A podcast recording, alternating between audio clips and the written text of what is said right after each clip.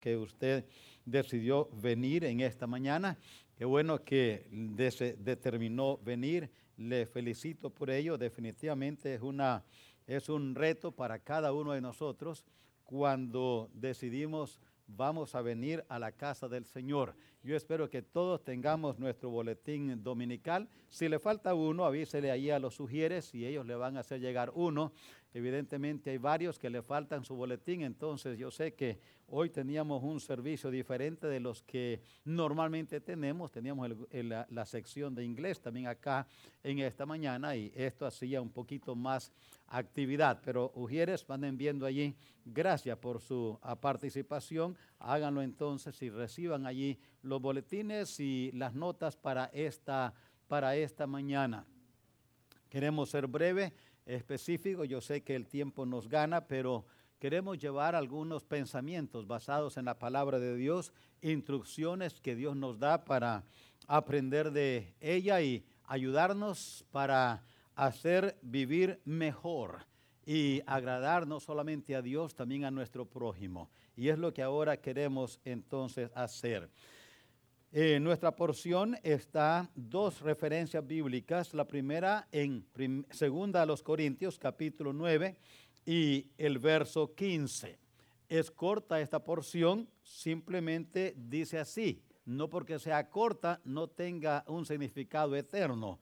Gracias a Dios por su don inefable. Esta es la expresión de Pablo, el apóstol, cuando eh, eh, capta, entiende, comprende y nos transmite a nosotros eh, el regalo de Dios a nosotros. Gracias a Dios por su don inefable. Oremos. Padre, bendiga su palabra. Pedimos que su nombre sea glorificado en esta mañana. Pedimos que su palabra, Señor, nos guíe en las cosas que usted quiere que aprendamos y también que compartamos habla cada uno de nosotros, necesitamos de usted, somos seres necesitados continuamente de, de, su gracia y de su poder, de su misericordia.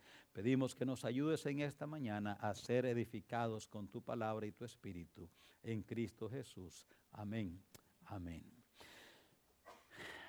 Estamos hablando esta mañana acerca del el regalo inefable. ¿Cuál creen ustedes sería un regalo ¿Cuál, es el regalo que usted conoce que persona alguna ha dado a otra o que ha recibido de alguien más?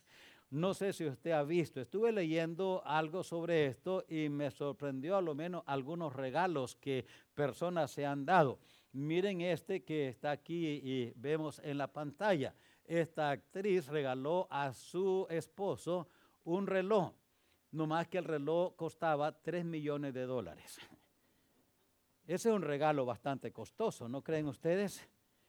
Yo no sé si usted visualiza dar algo así en esta Navidad, pero como dice la tarjeta en inglés, si está pensando eso, forget me not. Este, no, no son regalos muy comunes. Seguramente que hay otros que tienen más valor quizás que este, pero ninguno iguala al regalo de Dios. Y de esto es lo que ahora quisiéramos estudiar juntos. El regalo, el regalo inefable. El regalo de Dios es un regalo mucho más alto que lo que ese reloj o cualquier otro regalo puede costar.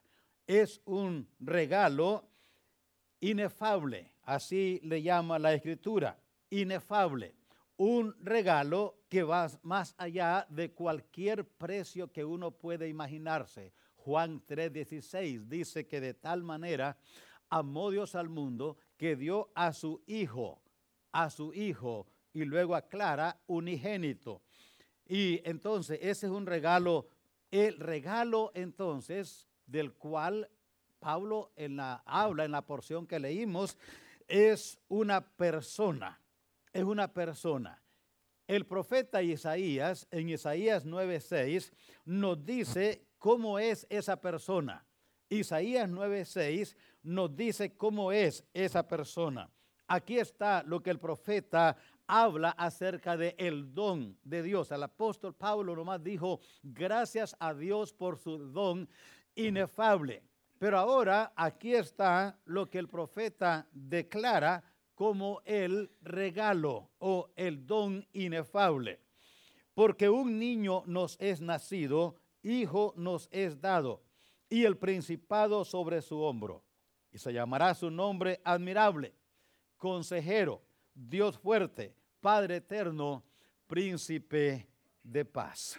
Es una persona, el don inefable es una persona. ¿Y cómo es esa persona? Bueno, aquí nos dice, es una persona noble, noble.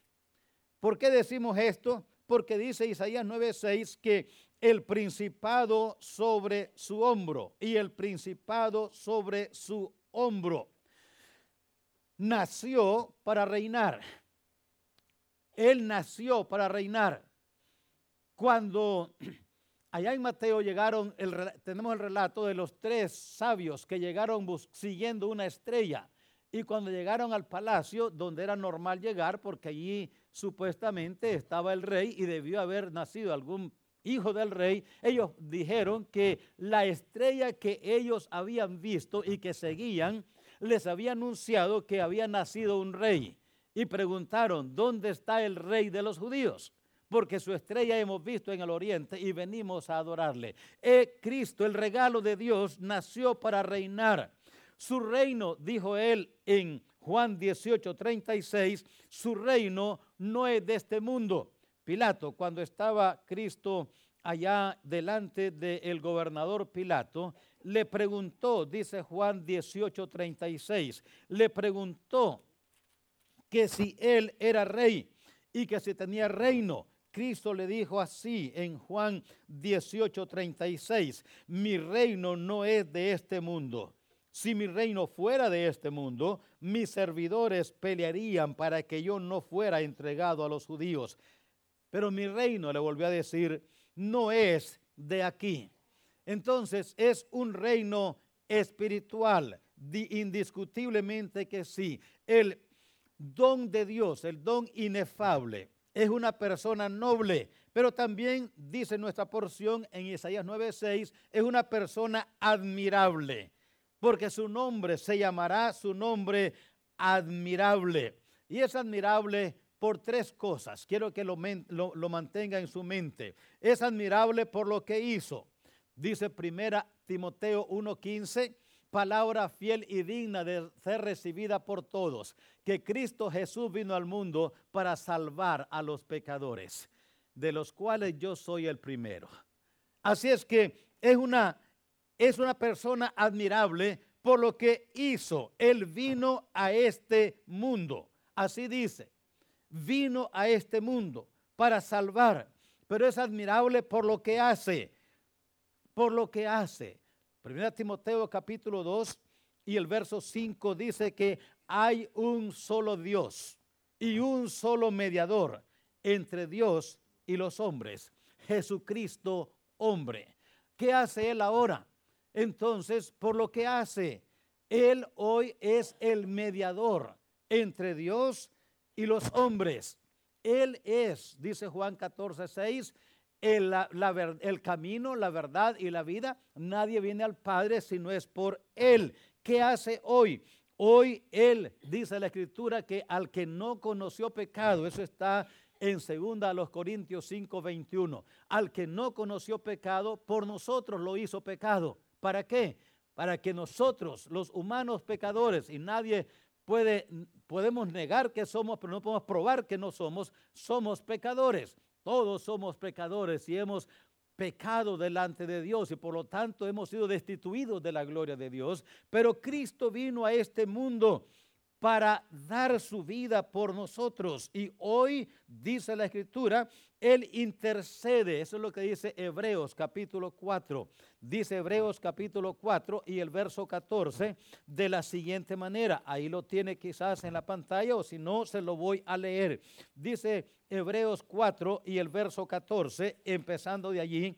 Dice claramente así la escritura, por tanto, teniendo un gran sumo sacerdote que traspasó los cielos, Jesús, el Hijo de Dios, retengamos nuestra profesión, porque no tenemos un sumo sacerdote que no pueda compadecerse